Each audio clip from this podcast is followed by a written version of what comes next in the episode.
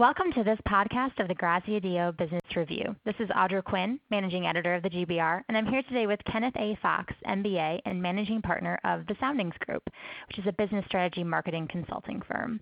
Thank you so much for being with us today, Ken. Oh, you're welcome. I'm glad to be here. Great. So Ken is the author of Learn to Expect the Unexpected in Global Retail Expansion, which offers some lessons on global retail expansion using real world examples of how different companies have succeeded and failed in the global sphere. And this article can be found in volume 14, issue 4 of the Graziadio Business Review at gbr.pepperdine.edu. All right, so Ken, could you first share with us a little bit about your background and how you became interested in global expansion and specifically in retail? Sure. I operate a, a business strategy and consulting firm based in Charleston, South Carolina. We specialize in new business opportunity identification, market entry strategy development, value proposition optimization, and marketing guidance. And my work during this time in the past has taken me around the world and I've seen a lot of businesses operating, and um, um, became very interested in the international uh, business world because of my travels and because of my experiences, uh, which I enjoyed very, very much. And uh, in retail, I really got interested in retail. Um, when I lived in China, I taught an MBA class in China between January and March 2011 and during that time, I really got very interested in seeing, actually seeing and walking through stores uh, in China, in Chengdu, China, and how they, they were different than the United States. You walk in a Walmart in China, and every aisle has a person stationed on the in the aisle to answer questions and merchandise products because the hmm. population is so great, and um, just just seeing changes and uh, things that you would not expect in the United States, but adapting to the to the, the local market uh, just just fascinated me, and, and that really piqued my interest in uh, in retailing. Mm-hmm. Yeah, it's interesting. You you see kind of the the cookie cutter Walmart here in the United States, and you just assume it's that way everywhere, but that is very much not the case. Right. Right. So, can you tell us some of the biggest mistakes that you've seen companies make in expanding globally? Yeah, there's certainly been a number of them. A lot in advertising, um, and also in uh, other other steps. Um, just just a few of them, and some of them retailing, some of them not. You know, the, the classic one that we teach in marketing classes, international marketing classes, is General Motors when they launched Chevrolet, their Nova N-O-V-A model uh, in Mexico and South America. It was translated in Spanish as Nova, which means it doesn't go which is totally right. opposite of what they would want. Even when KFC, Kentucky Fried Chicken, um, ex- they experienced real problems in in China when they first wanted to communicate their slogan, their advertising slogan, "Finger looking good." It came out in Chinese as "Eat your fingers off," and they had wording on that one. But uh, one one of the things that uh, I'll talk about in my article that uh, also was was something I think that was real big and indicative of perhaps some of the companies not doing their homework is uh, when Walmart opened up in South Korea, they used the shelving, the store shelving from their stores in the United States, and the shelves were too high for the short South Korean female shoppers, which who couldn't right. reach products on the shelf. Uh, you know, these are some things that that you read about and see or um, when Walmart entered first entered Brazil, they sold golf clubs in their stores, and there was no golf courses, or it wasn't a popular game in Brazil. Same thing in Mexico. Walmart offered uh, ice skates in Mexico when they first opened up, and there's no ice skating rinks in this country of Mexico. These are some of the kinds of things you see, and and sometimes wonder, you know, did they really do their homework, or could they have done a better job to to avoid some of those kinds of things. And I think language is one, and I think you know culture is another, and just shopping behavior and expectations, meeting those expectations in different countries is just so important to understand before you have a presence there. Definitely. So yeah, you talk about doing your homework before entering a, a new global market, and in the article, which, um, by the way, again, is at gbr.pepperdine.edu, uh, you include a list of lessons or key takeaways, and I, I, would say that doing your homework is arguably the most important. Um, so, what exactly is involved in doing this homework? How do you get this insider look into a culture? Right. You really have to go to that market, visit that market, spend time in that market. Uh, whether you live with people or not doesn't have to be, but you really have to watch how people shop, how people buy, how people consume products. And most importantly, you really need to have uh, expert help, local people in that country to work with you to who speak the language, who understand the culture and the nuances, and to make sure that um, some of the things your company is thinking about is not going to be a negative or not going to be a barrier to success.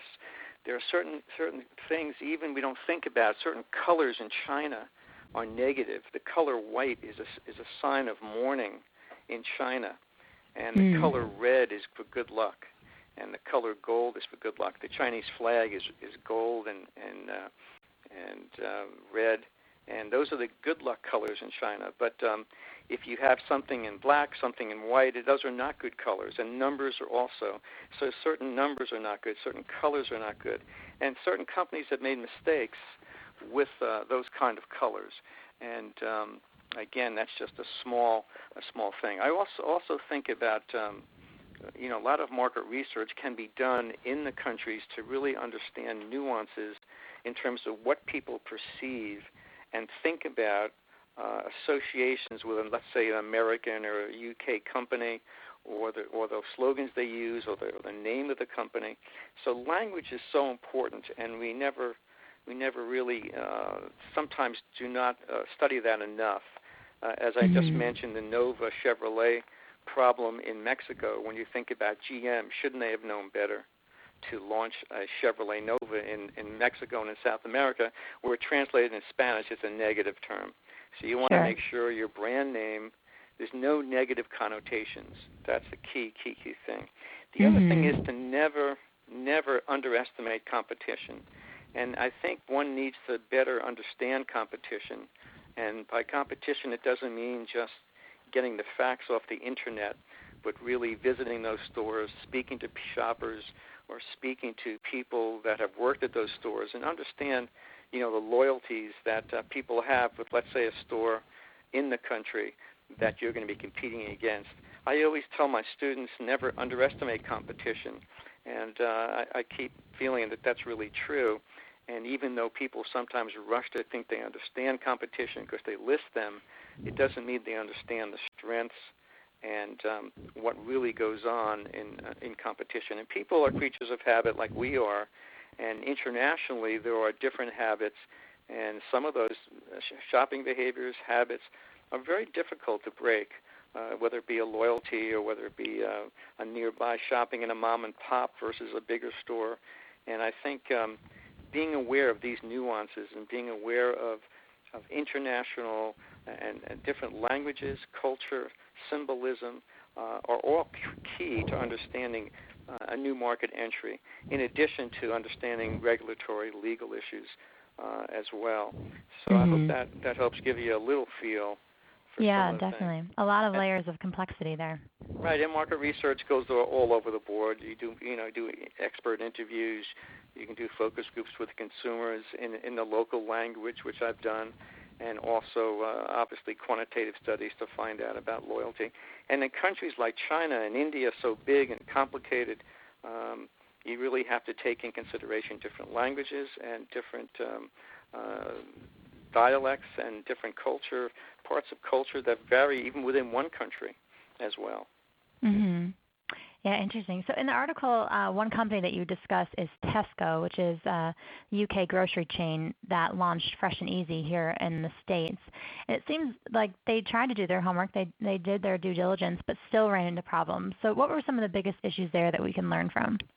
Right, it's interesting. Fresh and Easy, owned by Tesco, which is the third largest retailer in the world, as you said, based in the UK, um, decided to enter the United States very carefully um, by opening up a uh, facility, test facility, buying a warehouse in Southern California, creating their store uh, actually inside that warehouse, sending people, executives from Tesco in the UK to the United States to live with people in Southern California, to watch what they were doing, and um, um, they they really tried to do their own homework, but in retrospect, they've had some problems, some serious problems.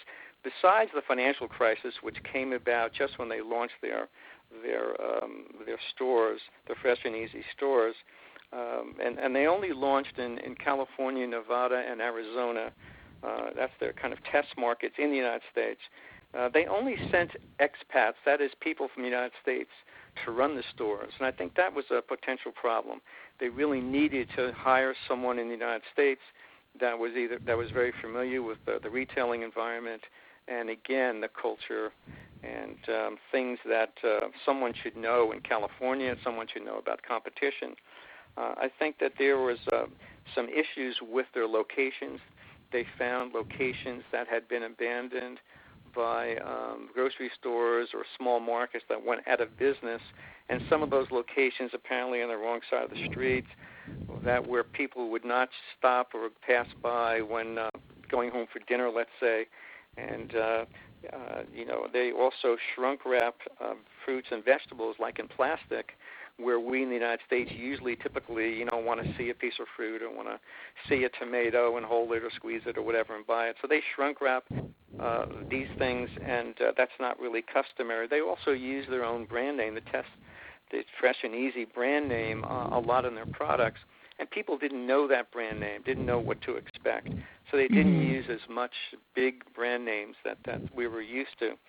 Um, and the other things they had, they didn't use uh, credit cards initially. Now they do.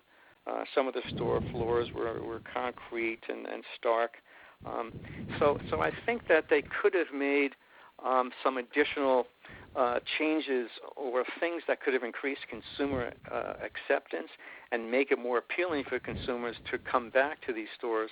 And uh, I think they probably they probably missed some of that somewhere along the lines.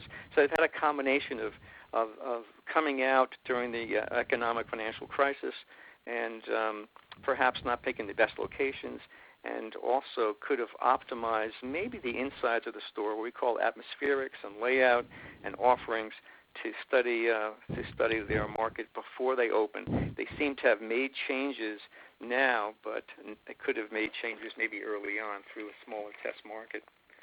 Right. Yeah, it'll be interesting to see how they fare in the future. Great. So these are some of the problems that different companies have had. Can you give listeners an example of a company who's done this really well? Yeah, it's really it's really nice to have a success story. I like talking about success stories.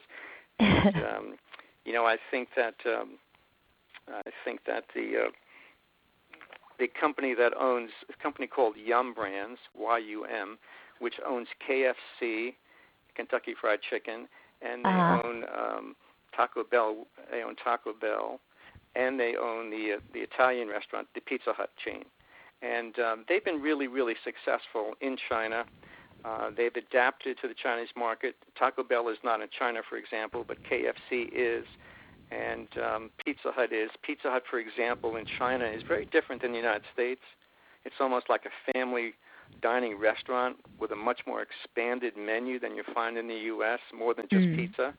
Mm-hmm. And they offer wine and beer. They offer a lot of Chinese dishes, Chinese toppings on pizzas, and other kinds of Chinese food, Italian, Italianized Chinese foods that have been uh, very appealing to to uh, Chinese uh, consumers. And when mm-hmm. I was in the KFC in, in China, the KFC's families are there, children, buckets of chicken, and they also have some uh, spicy things that are not on the menu in the United States. And they've even launched, uh, I think, hamburgers and French fries in, in China, which they don't have in KFC stores here. I think McDonald's is another one that has done really well in um, in in China. China and, and also um, McDonald's has done really well in uh, in in Russia. They have a 1,000 seat um, uh, McDonald's in Beijing, and in, in uh, I'm sorry, Moscow, in Moscow, and mm-hmm. uh, they had to teach the Russians how to make the rolls, the bread, and the potatoes, grow certain potatoes. But they worked hard and planned properly, and really have been very, very successful in Russia, which is an expanding market. So those are a few that come to mind. The Yum brands, KFC, Pizza Hut, and um, and McDonald's have done really well.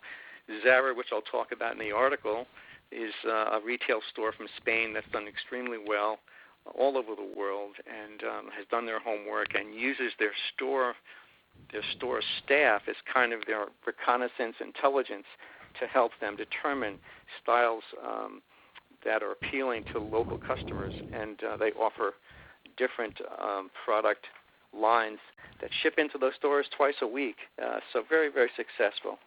Mm-hmm. That has mm-hmm. been Zara's claim. Yeah, very interesting examples. Great. So, kind of in the way of conclusion, um, the world is obviously becoming more interconnected and the market is becoming more globalized. How important do you think it will be for companies to start building global expansion into their strategies in the future? I think it's going to be critical. I, I think that um, it's going to be critical as companies, especially retailers, um, kind of saturate their local markets or um, reach reach a, a time when their sales really plateau. Uh, you see this with Walmart entering South Africa now, most recently, and uh, I think it's going to be increasingly important um, where companies are looking for growth and looking for growth, you know, big growth, meaningful growth, not just a little tweak. I think are going to look outside the, the United States.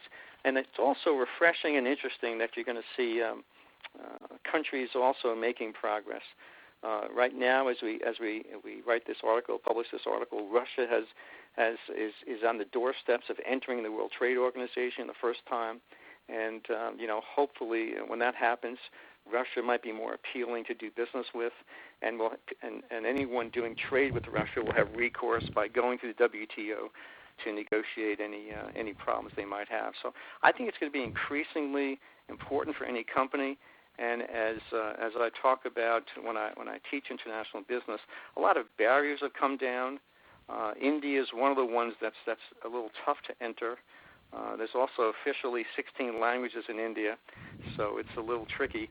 But um, mm. I think it's going to be more and more important as companies expand globally and people get experience and confidence in terms of taking the business to other markets. So I, I think you're going to see more and more of this happening across the board, not only with retailers but other companies as well. Mm-hmm. Yeah, it's fascinating stuff. Well, thank you so much for joining us today, Ken, and, and sharing with our listeners some of your expertise. We really appreciate it. You're welcome. I, I, I'm glad I could do this. Yeah. And for you listeners, be sure to check out the full length article, Learn to Expect the Unexpected in Global Retail Expansion, at gbr.pepperdine.edu. Thanks for tuning into this podcast of the Graziadio Business Review.